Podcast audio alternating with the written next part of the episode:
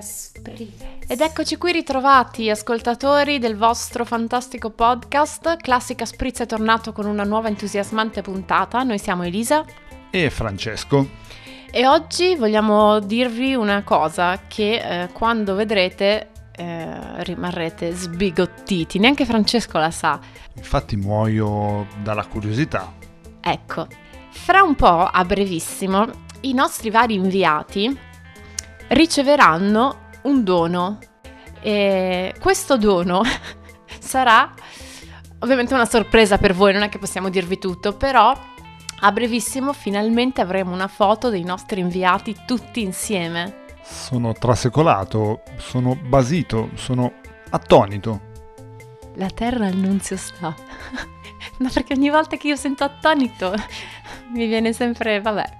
E, um, quindi sì, amici ascoltatori, seguite il nostro canale di Instagram, i nostri social, perché a breve vedrete le facce di queste persone che vi tediano.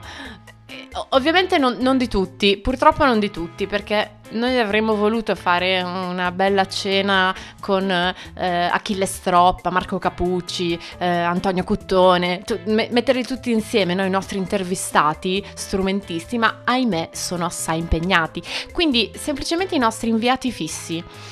E insomma, noi siamo, vogliamo anche farci conoscere, quindi vogliamo mostrarvi le loro belle faccine non dimenticatevi di guardare i nostri social, amici. Cioè, tutto questo giro di parole era per dire per favore seguiteci, mettete un bel like. Eh. Per fare una bieca pubblicità.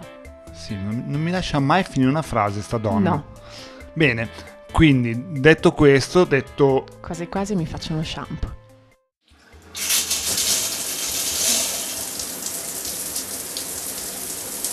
Vabbè, passerei direttamente alla sommario. Oggi Francesco ci parlerà di un uomo che detiene un record, anzi diversi record, oltre a essere l'uomo più famoso del mondo, è anche quello che ha venduto un miliardo di dischi. Parlerà di Michael Jackson. Viaggeremo nell'Indonesia attraverso odori e colori anomali ascolteremo la seconda parte di Sogni Digitali con Mauro, Claudio e Masha. Ehi! Qui Houston. Uh, potete ripetere? Houston, abbiamo un problema.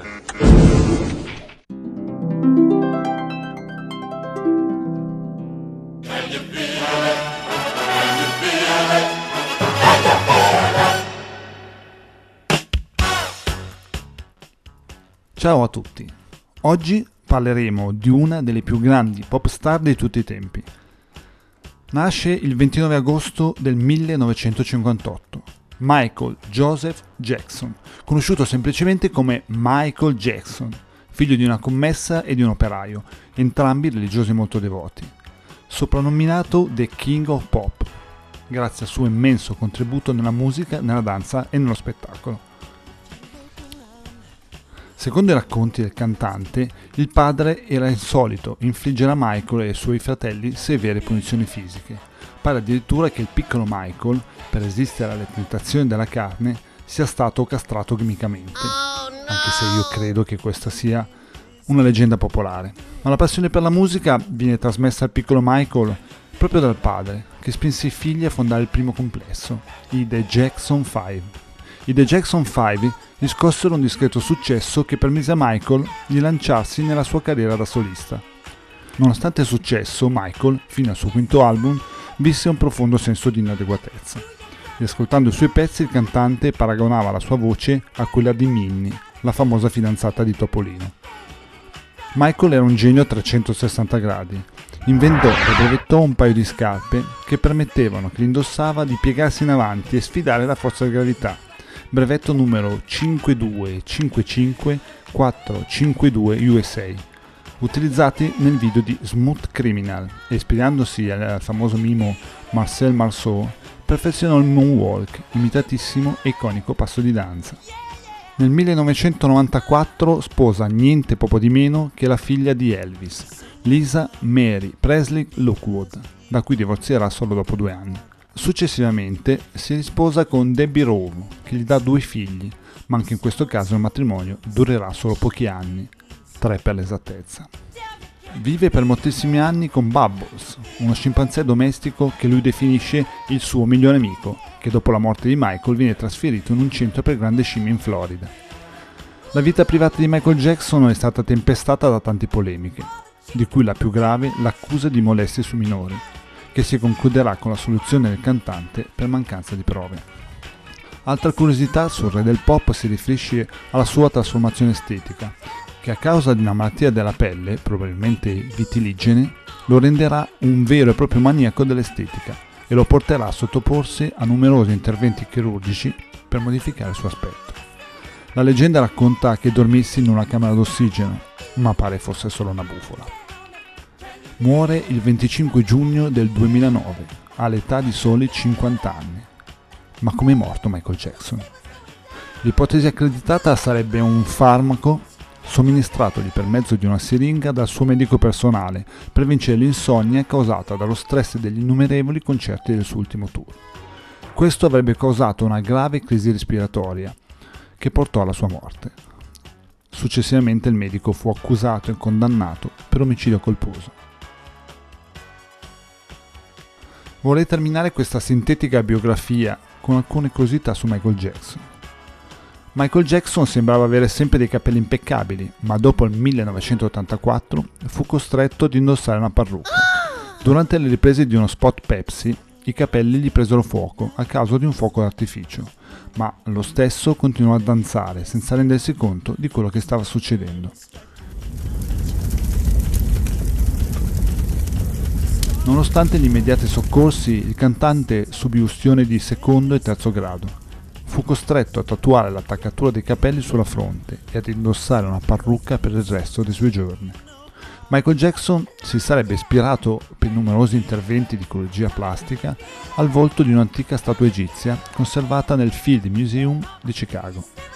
Nel 2008 4.177 persone provenienti da tutto il mondo hanno indossato guanti bianchi e si sono truccati da zombie celebrando con una danza sincronizzata la sua immortale thriller. La corporation giapponese Siga sviluppò un videogioco speciale per Jackson chiamato Michael Jackson Moonwalker.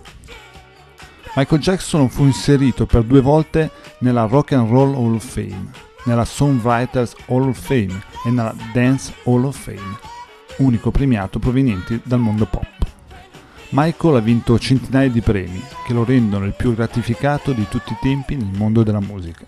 Oltre 40 Guinness World Record, 15 Grammy Awards, 40 Billboard Awards, 26 American Music Awards, 16 World Music Awards e 14 singoli al numero 1 che lo rendono sicuramente il cantante con più riconoscimenti di tutti i tempi nella storia del pop, con circa un miliardo di dischi venduti nel mondo. Il suo album Thriller ha superato i 100 milioni di copie, di cui 33 milioni negli soli Stati Uniti. Nel 1997 è stato decretato uomo più famoso del pianeta, mentre nel 2006 il Guinness lo ha dichiarato il più famoso essere umano vivente. Incredibile. Con questo piccolo tributo al re del pop terminerei questo intervento augurandovi buon proseguimento di puntata. Grazie per l'ascolto.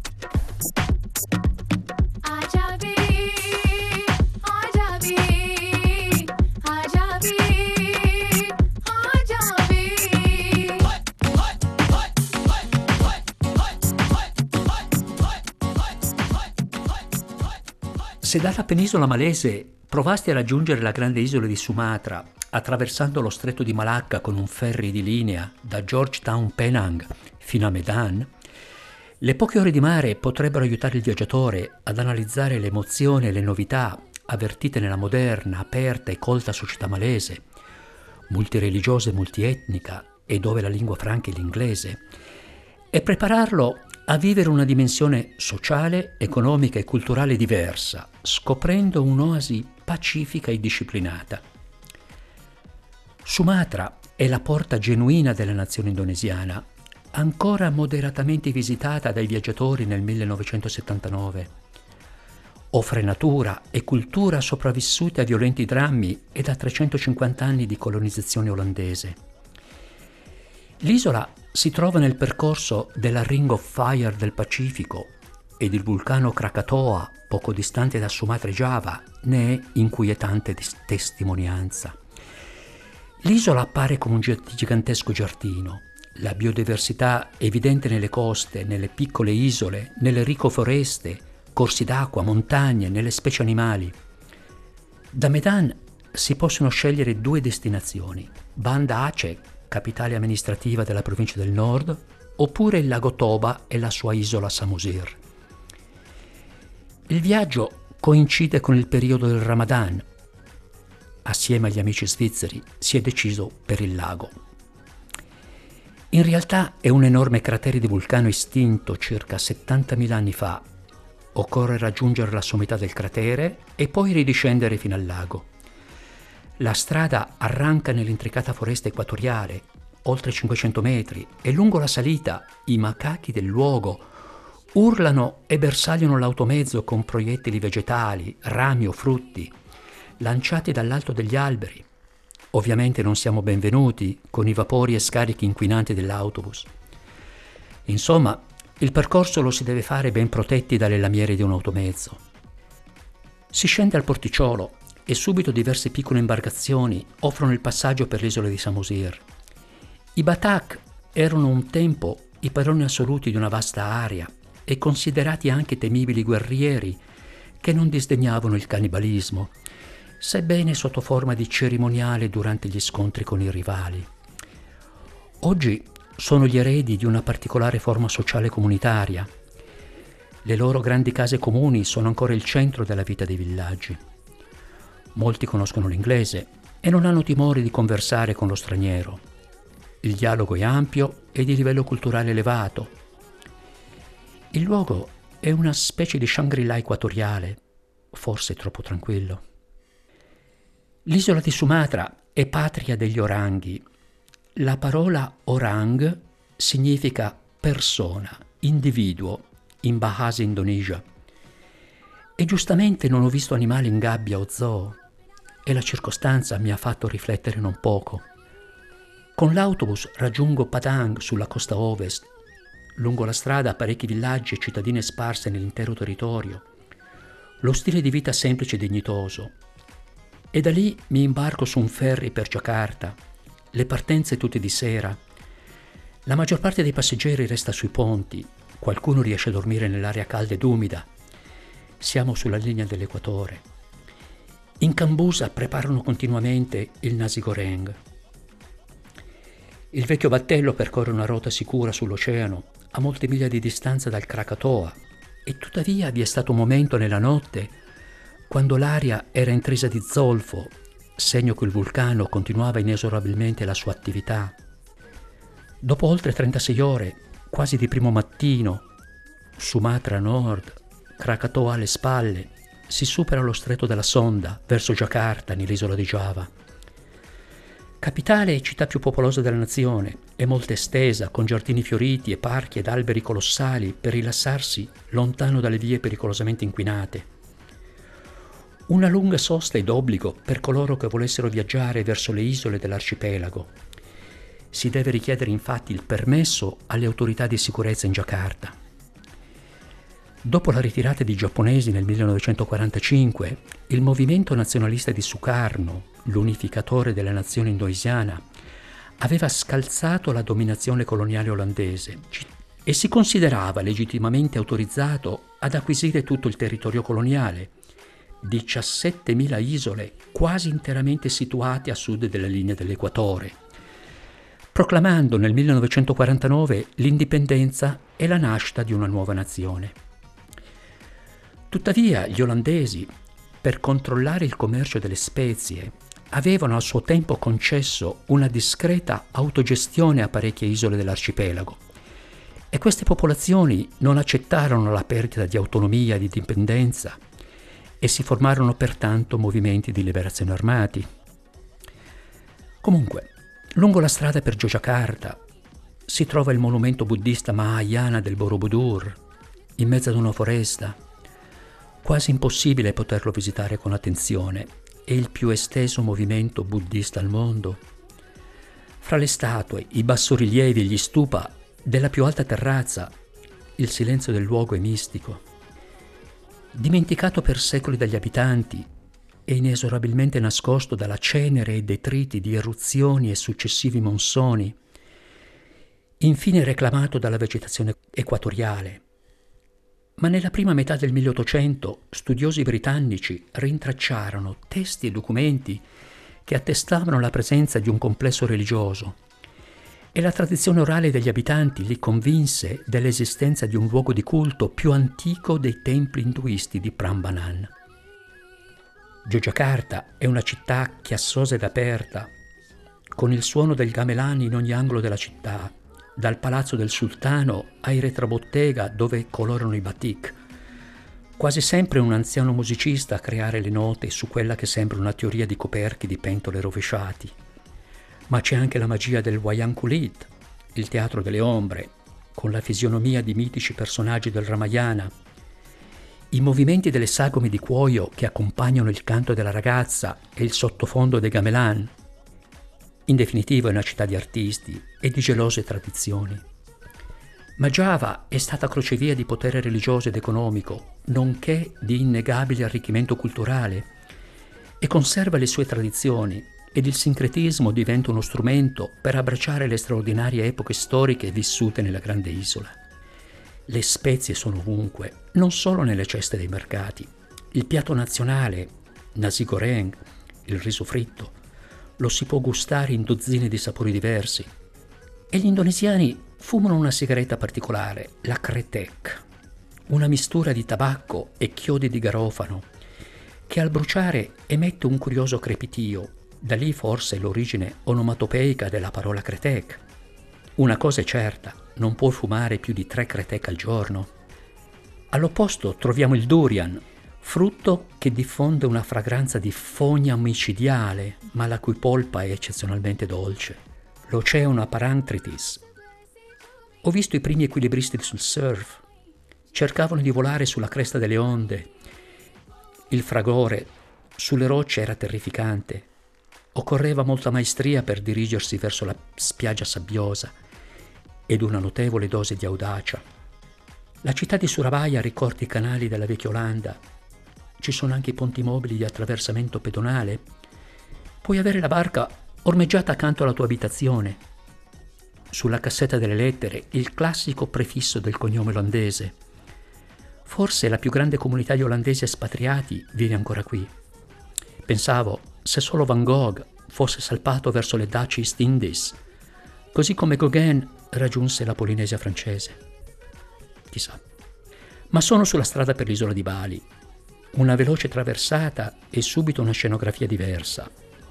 Ovunque altari e templi induisti e riti che richiamano lo shivaismo e il buddismo. Il culto si ripete nelle operazioni quotidiane, le abluzioni ed i riti dei fiori, l'incenso che brucia nel piccolo altare, semplici cerimonie condotte da persone della stessa famiglia le giornate cadenzate da preghiere e attenzione ai luoghi dove si ritiene riposino gli spiriti ancestrali. Baden Pasar è saturo di turisti. Nelle spiagge rinomate il logorante chiasso scomposto dei vacanzieri occidentali. E allora provo a spostarmi a Ubud, in un villaggio dove dovrebbe a giorni proporsi una rappresentazione del Ramayana, il poema epico ma anche codice morale e religioso dell'induismo. È pomeriggio inoltrato, Improvvisamente il cortile di un tempio indù si anima con persone che ripuliscono il terreno, posano ordinatamente cuscini per i protagonisti della rappresentazione. Dietro i muri, alcune ragazze indossano i sarong stretti e colorati. Un forte trucco teatrale modifica il viso. si adornano i capelli con strisce d'oro e le particolari punte a mo' di unghie nelle mani. Gamelani, tamburi e la voce degli abitanti che declamano e accompagnano con le parole e musica la danza. La rappresentazione è viva e coinvolgente. Vengono accesi fuochi. Oramai è il crepuscolo ed appare il principe Rama, eroico e ieratico, e la sposa Sita, la inquietante maschera nera di Hanuman, re delle scimmie, acrobatico e intrepido, e il leale Lakshmana, giovane fratello di Rama. Poi il villaggio ritorna quieto, la capanna dove alloggio ha un piccolo lume ad indicare l'ingresso. Il rientro è accompagnato dall'attrare dei cani, innervositi per la presenza anomala di persone a quell'ora serale. Ubud è un villaggio di agricoltori e pittori. Ogni casa espone quadri che ripropongono le coltivazioni terrazzate di riso o le costruzioni religiose induiste del posto. Molte donne anziane nei piccoli centri in Bali indossano all'interno della loro abitazione il sarong piegato ai fianchi, il petto scoperto senza malizia o ricerca di ammirazione, ma rispetto per la donna. Più difficile accettare la semplicità del mandi, il bagno rinfrescante che risolveva più ampie ed igieniche necessità. Il mondo rurale di Bali non era pronto a raccogliere un così gran numero di viaggiatori.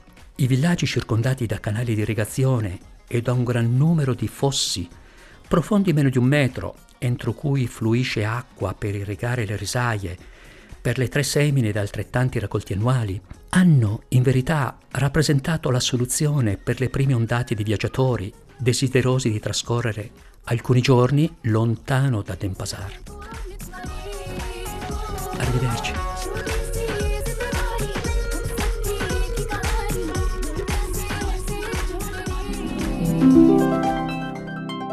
Sogni digitali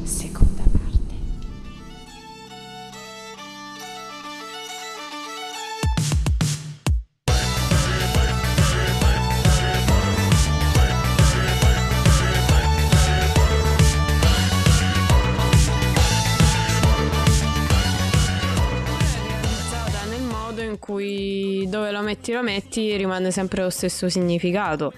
A meno che, non lo so, cambierebbe di significato se, la messi- se la mettessi tipo in mezzo a dei cassonetti di Sento una immondizia. nota di disaccordo. Ed è- dicevo, nel senso che effettivamente se la contestualizzi una struttura prende un significato totalmente diverso. Noi eh, nei musei, mh, soprattutto quando si tratta di arte classica, vediamo eh, tutto diciamo, in un certo senso decontestualizzato. Quindi giriamo intorno al diciamo, pezzo di marmo e ci rapportiamo con la struttura e basta e non casomai con quello che voleva esprimere l'artista contestualizzato nella sua epoca, per esempio, eh, nella sua città o cose del genere. Quindi è sempre estrapolata da un contesto. Quello che forse noi abbiamo un vantaggio è che molte volte invece nelle nostre strutture possiamo contestualizzarle, se vogliamo eh, portare una struttura, un, cassetto un cassettone dell'immondizia oppure vogliamo metterla di fronte a un posto piuttosto che un altro, si può fare e si può fare molto facilmente. Però è chiaro che eh, sempre riattaccando insomma, al, al discorso di prima perdi quella cosa di potersi girare corpo, insomma, e guardarla realmente fisicamente. Però si diventa più facile con la digital art contestualizzare poi. Quindi il, il contesto ha la sua parte, però noi possiamo appunto decidere quale sia il contesto e possiamo deciderlo anche se non abbiamo fisicamente il contesto davanti a noi. Quindi diciamo l'arte digitale diciamo, ha questo vantaggio in più secondo me, cioè, questo è un po' il discorso a cui volevo portarvi, secondo me è anche Sì. importante.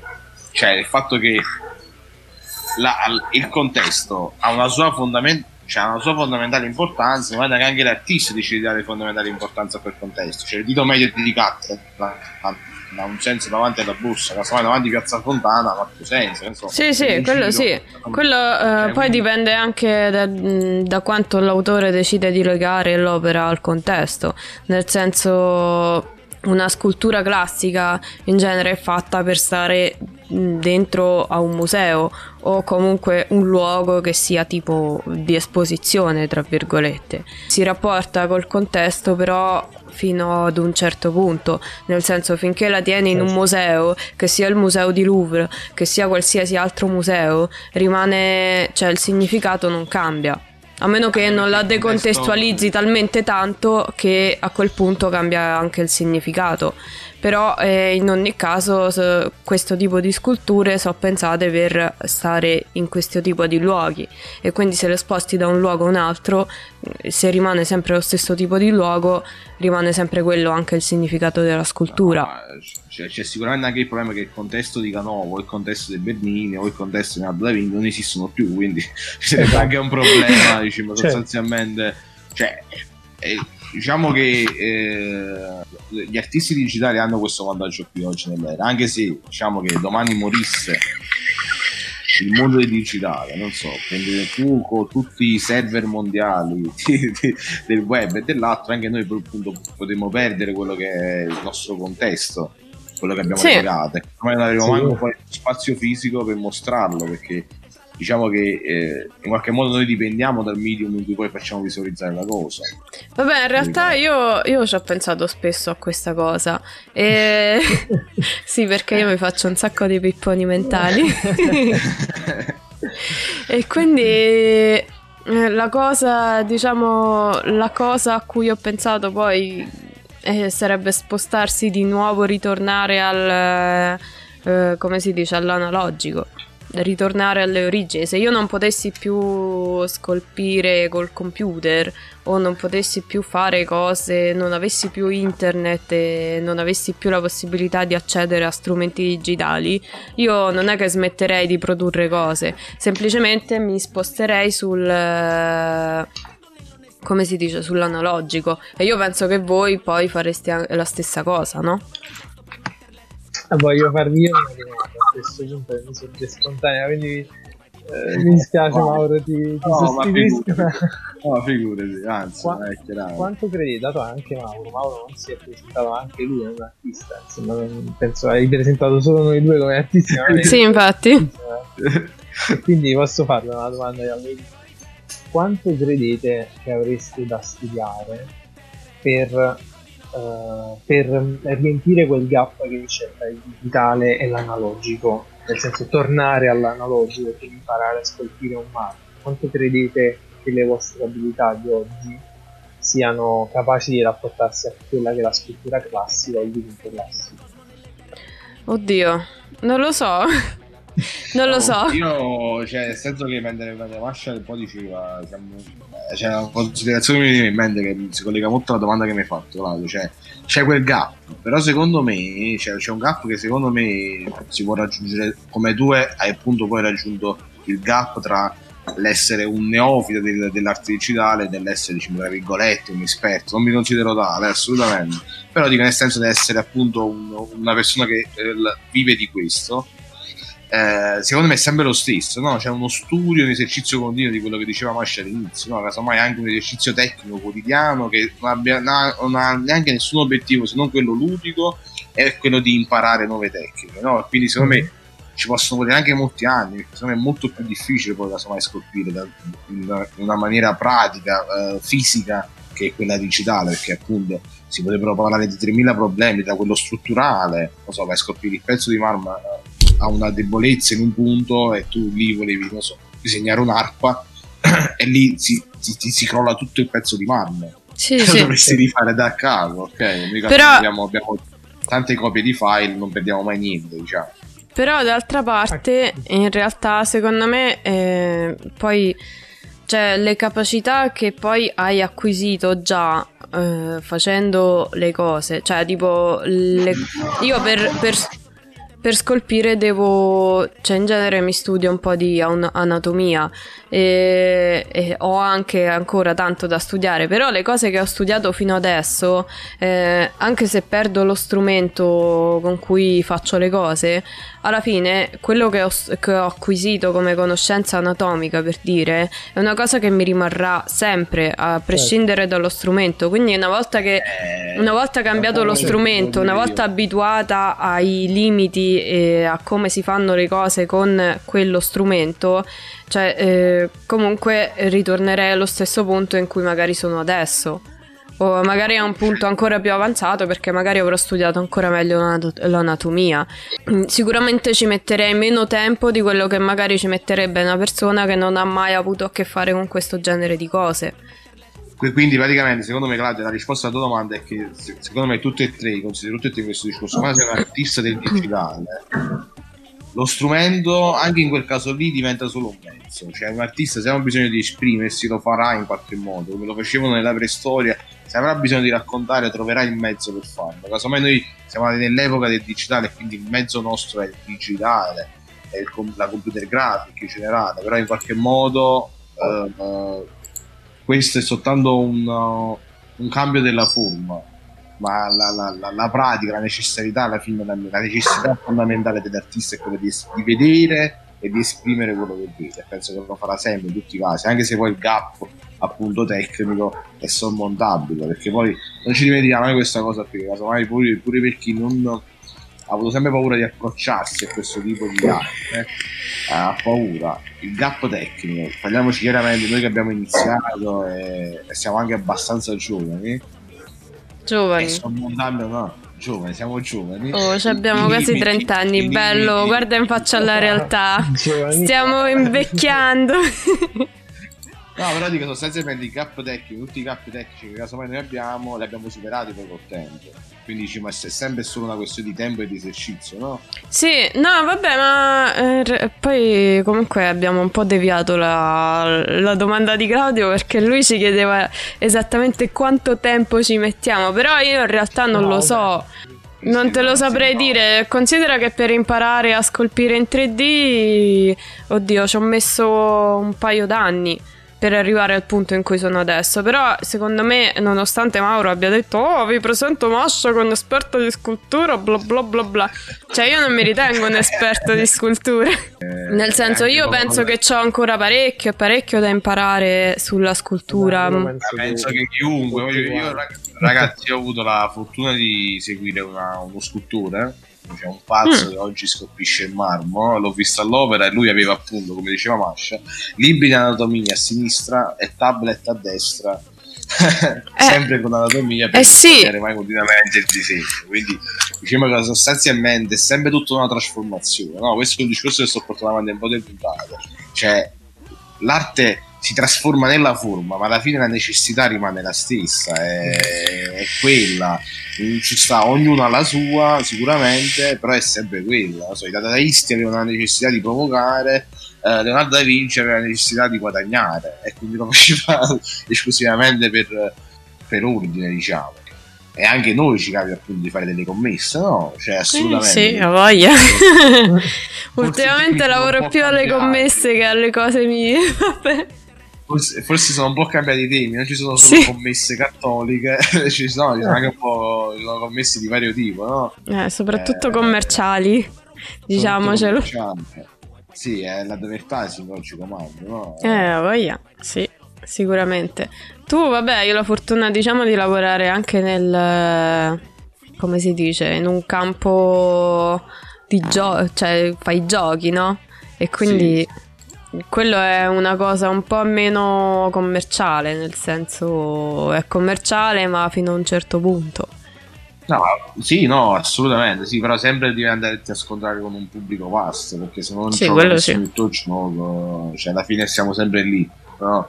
Però sembra un- un- una cosa che adesso voglio chiedervi a entrambi, diciamo, anche per un po' chiudere il discorso, che penso che stiamo andando alla deriva, ma è bello così.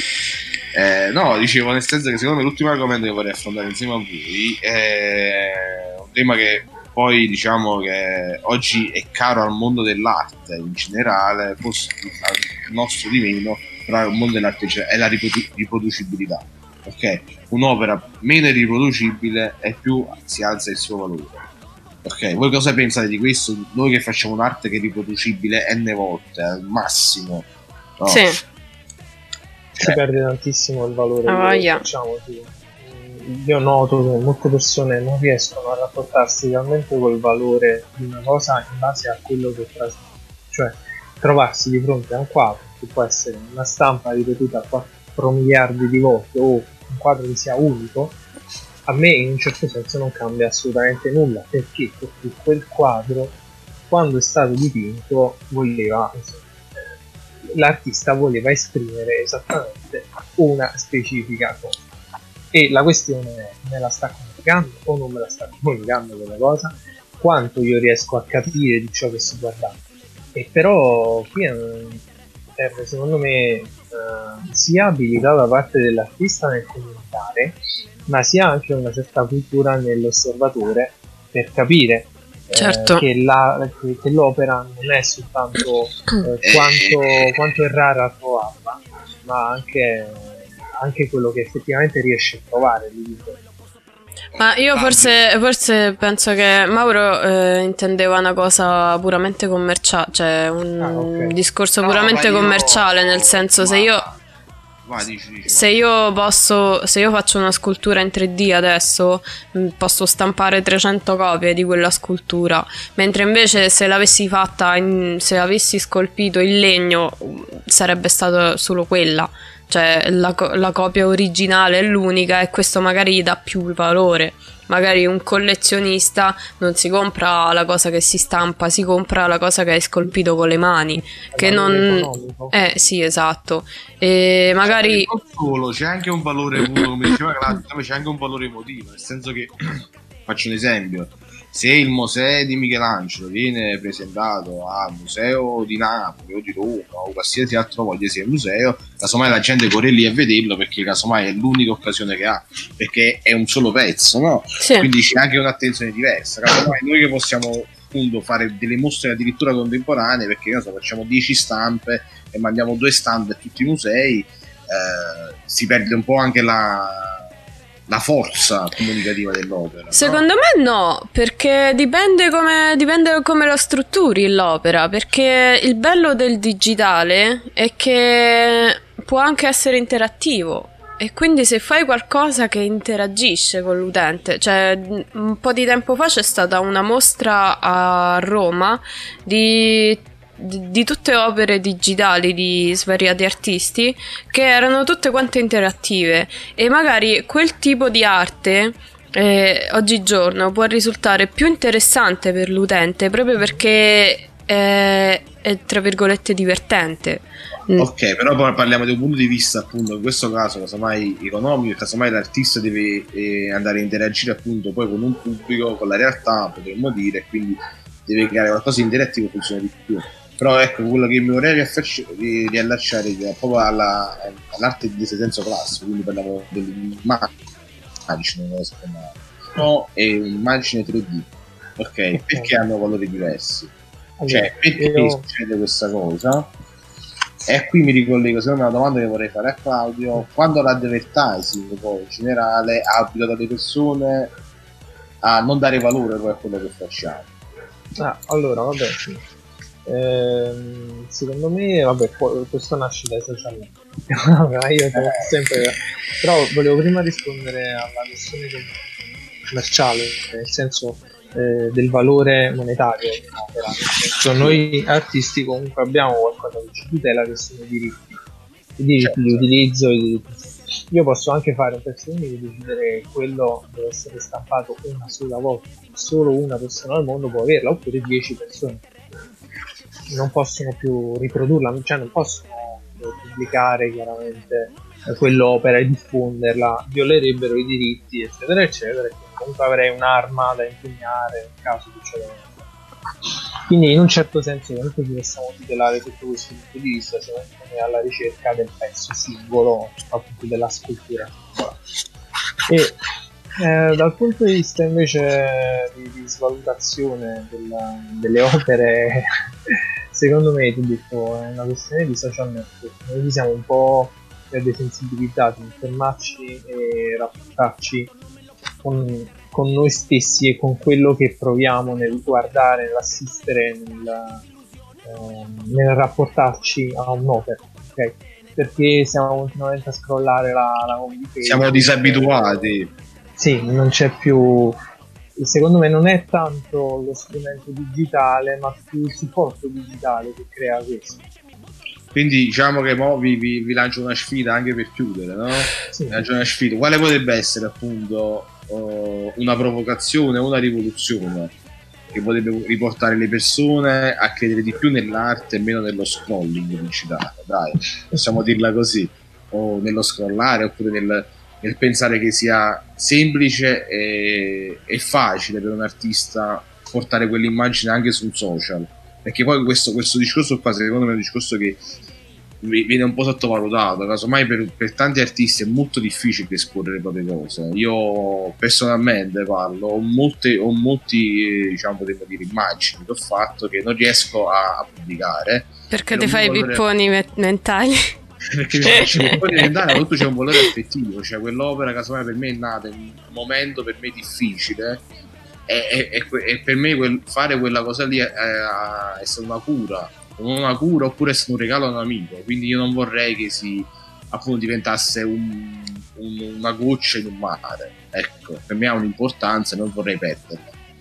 Casomai. Sì, ma non è che se la pubblichi perde importanza, cioè nel senso, secondo me dipende anche come la pubblichi, dove la pubblichi, cosa scrivi, cosa non scrivi, dipende anche dal rapporto che hai tu con la tua utenza nel senso con le persone che ti seguono, nel senso ti faccio un esempio, uno, una come un artista come Loish Van Barle, se pubblica una cosa eh, di certo non viene sottovalutata, ma questo perché? Perché ha lavorato per anni sul suo rapporto con, uh, con la sua utenza tra virgolette, che la segue sui social, eccetera, eccetera, che eh, per questo valorizza eh, tutto il lavoro che lei fa.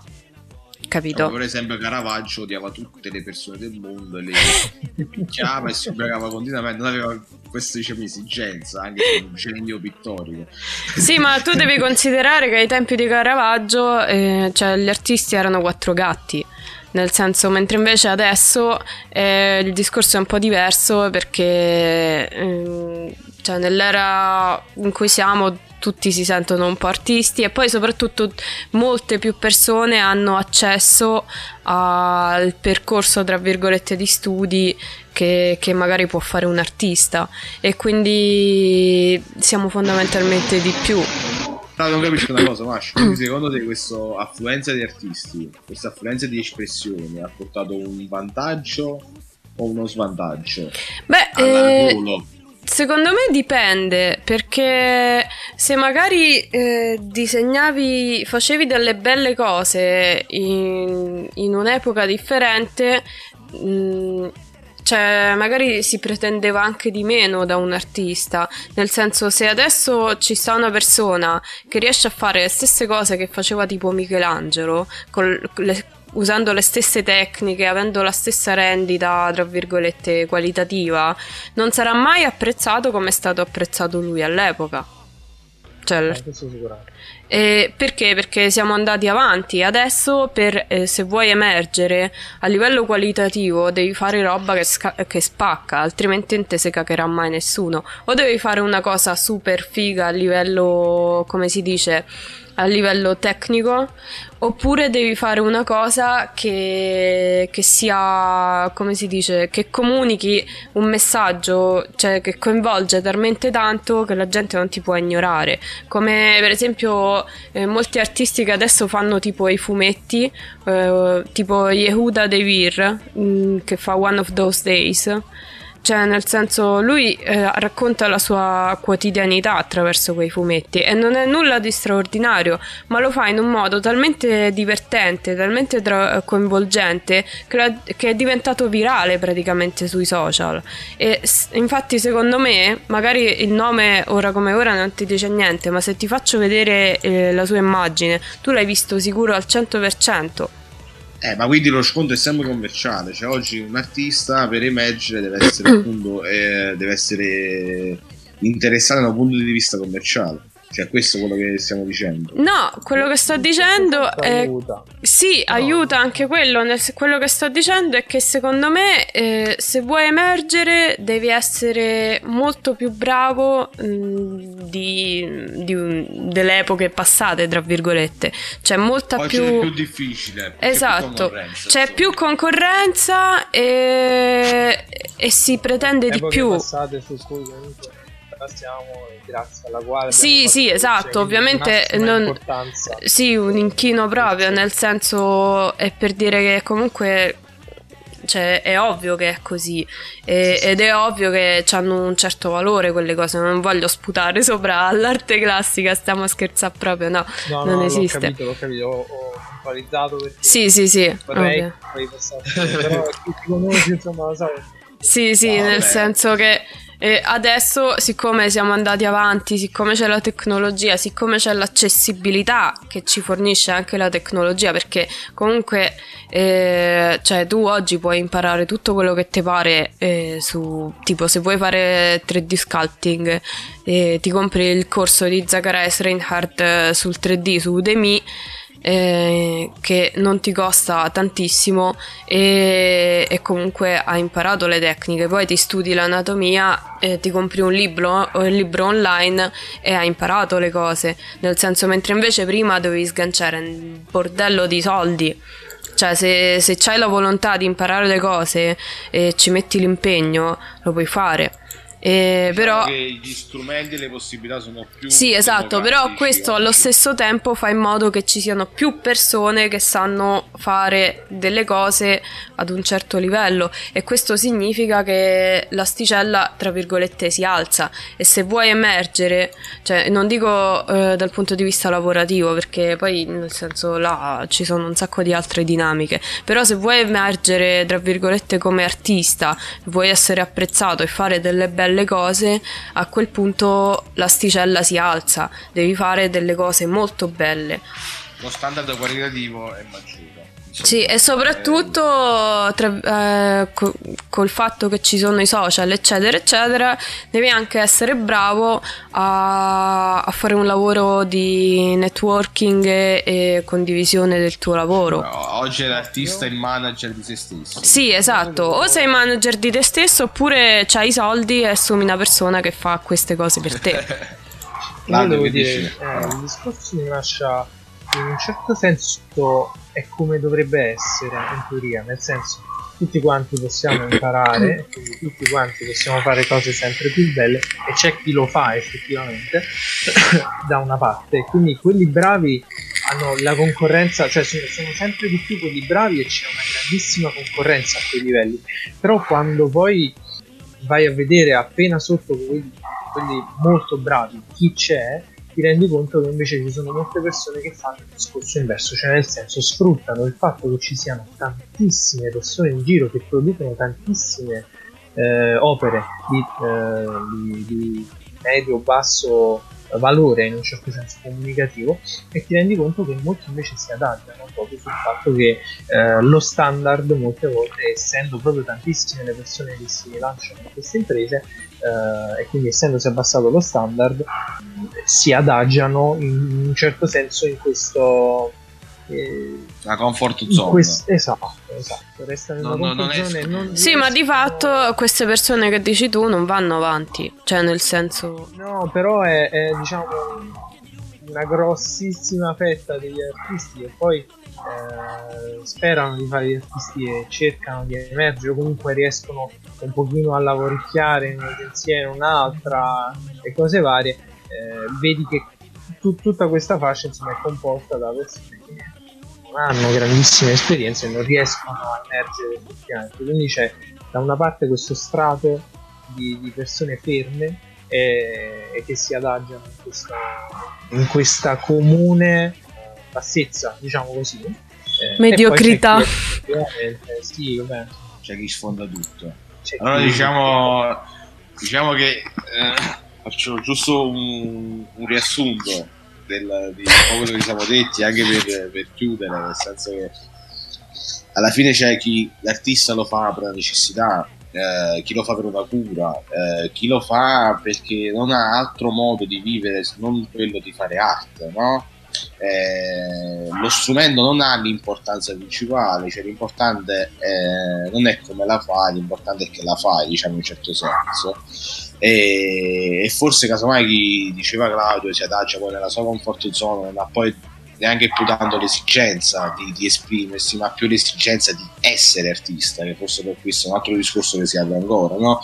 Cioè, eh, c'è chi ha, ha una necessità profonda, maniacale, viscerale di, di doversi esprimere. Kandinsky l'aveva, tanti artisti che conosciamo avevano, casomai erano Van Gogh, addirittura era un, ogni volta difficilissimo riuscire a concludere ed esporre un'opera per come lui la vedesse. Eh, diciamo che su, su questo fronte, diciamo, la considerazione che mi viene in mente è che eh, cercare di capirsi e di dire qualcosa su di sé è un passo che è difficile per tutti, secondo me. È una cosa molto difficile, non ci viene neanche insegnato farlo e come farlo. C'è chi lo trova nella scultura, come Mascia, c'è chi lo trova in Claudio nel, nel rendere una cosa. Eh, c'è chi come me lo fa appunto, casomai in un, uno scopo ludico, no? casomai in un videogioco. Sì. Eh, però è, l'importante è riuscire a dire qualcosa di noi, a, a guardarci oltre diciamo a questa pelle dura che abbiamo. Su questa cosa così seria vorrei salutare un ringraziamento personalmente Mascia e Claudio per essere venuti e essere aver partecipato. Grazie a te per averci e invitato. eh, ringrazio Francesco ed Elisa per darci questo spazio di parlare un po' di quello che facciamo. Grazie. E e, e buon ascolto e buon proseguimento a tutti gli ciao ciao grazie anche agli ascoltatori ciao, ciao.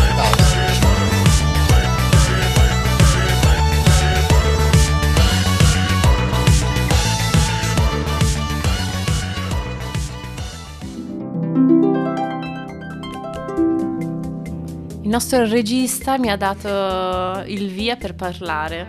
Eh, Cat, non lo dici? Cat. Bravo. E qual era quella pubblicità dove facevano questa cosa, quella del profumo? Cat. Vabbè. Allora, amici, ascoltatori, spero che questa puntata vi sia piaciuta. Eh... È impossibile che non sia piaciuta a qualcuno. Vabbè, forse è possibile, è, è poco probabile che non, sia, che non sia piaciuta a qualcuno. Allora io ringrazio sempre il nostro Mauro Casalino che ha concluso un discorso, ma so che presto ce ne aprirà un altro altrettanto interessante. Vai Mauro al lavoro. Esatto, al lavoro Mauro. Ehm, ringrazio ovviamente anche Claudio e Mascia, dei quali ho, ho visto qualche lavoro e qualche commento sulla pagina del Popolo di Blender che vi invito ad andare a visitare, anche semplicemente per farvi un'idea di tutto quello che è questo, questo nuovo mondo grafico uh, che, che, sembra essere in sordina, però in realtà è, è molto popolato. Si chiama Popolo apposta.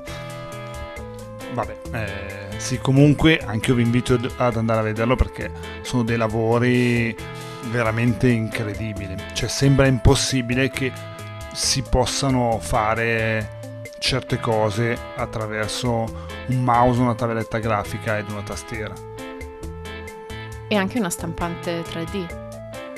Perché alcuni di questi lavori vengono poi stampati. Io di questo voglio parlare perché qualche giorno fa ho visto su un canale di cui non dirò il nome che parla di automobili ehm, che c'era questa macchina molto antica risalente a al Novecento credo, ehm, che non aveva più le luci, ti ricordi?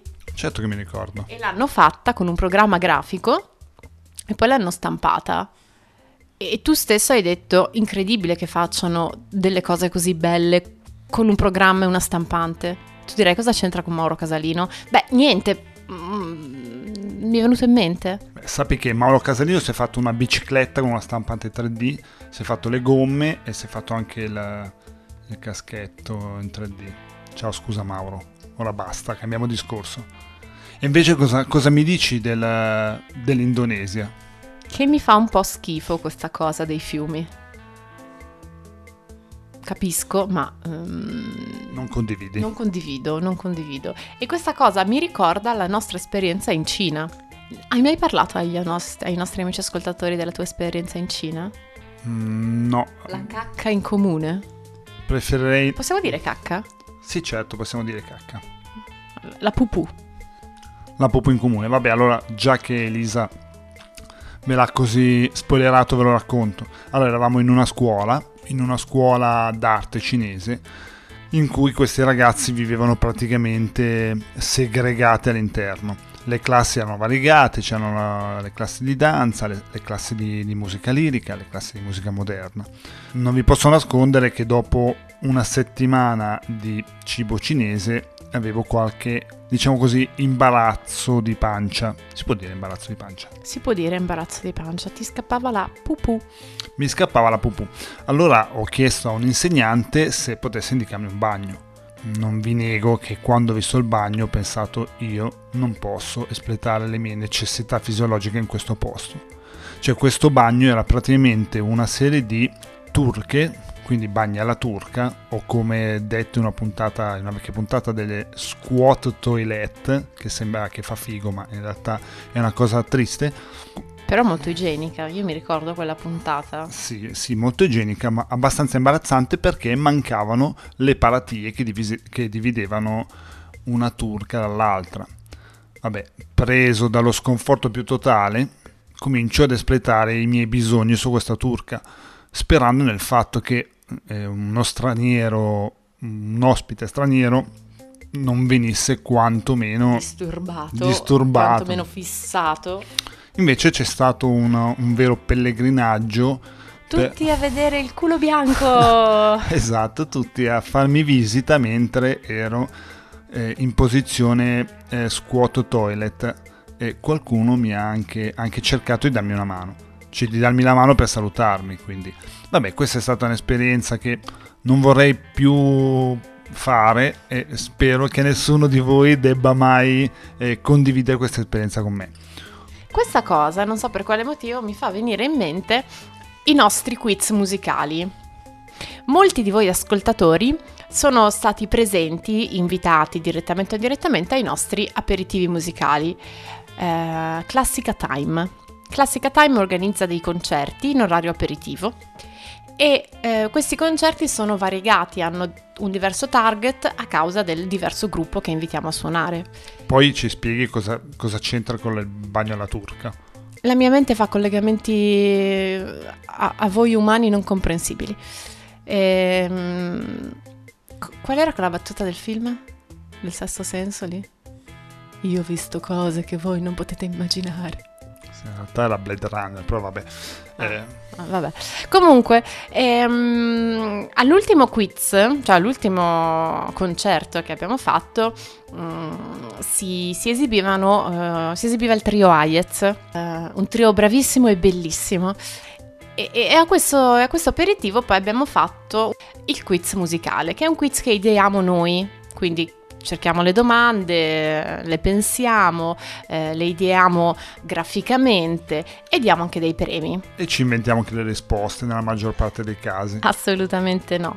In questo quiz qual è la particolarità? Il momento che più mi piace di questo quiz è quello delle domande interattive, ovvero noi, noi facciamo ascoltare delle musiche che sono storpiate e vengono modificate proprio per renderle difficili di comprensione. Sì, direi quasi impossibile nella maggior parte dei casi. E in questo ultimo quiz c'erano diverse eh, personalità eh, musicali, diversi musicisti e hanno avuto difficoltà su, su, alcuni brani. Sì, ma non perché loro non fossero bravi, perché sono bravissimi. Assolutamente, per, tra l'altro salutiamo un, nuos- un nostro nuovo amico Bonino, un colosso del Conservatorio di Milano e salutiamo anche Cuttone che era presente. Ciao Antonio. Ciao Antonio, ma come, come hai fatto a non capire la canzone tutto quello che un uomo può fare. Insomma, amici, perché vi dico questo? Perché voglio che veniate ai nostri aperitivi, perché così io posso divertirmi a storpiarvi tutto l'impossibile musicale che mi viene in mente. Aspetta. Ecco. Aspetta. Andiamocene. È arrivato. Che è, arriva- è arrivato il nostro amico Pongo. Sal- saluta Pongo. Vabbè, vieni Pongo. Ciao Pongo. Ah. Mi viene da piangere Pongo, ogni volta che ti vedo... Mh... Mm. No, me sei mancato tanto, anzi dammi un abbraccione. No, no, ma... piano, piano, piano, pongo, tranquillo, tranquillo, va bene. Eh, penso che... No, ma mi veniva da piangere per la gioia nel vederlo. Cioè, mi emoziono così tanto che mi piangono i capelli. Sì, però smettila di portare quel bambù con del... Uranio impoverito. Esatto, con queste, con queste sostanze tossiche. Va Dai, bene, vai. c'è Pongo, quindi c'è il momento Barza. Siete pronti? Vai, pongo.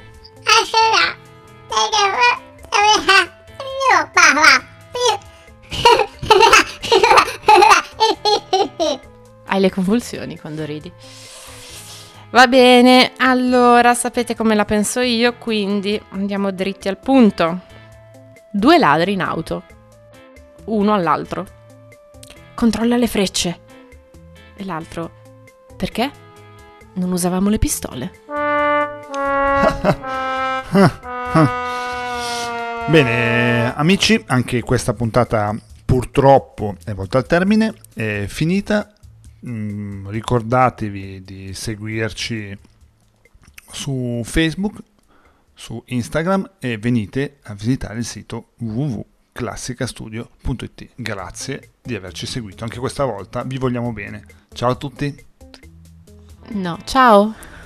Classica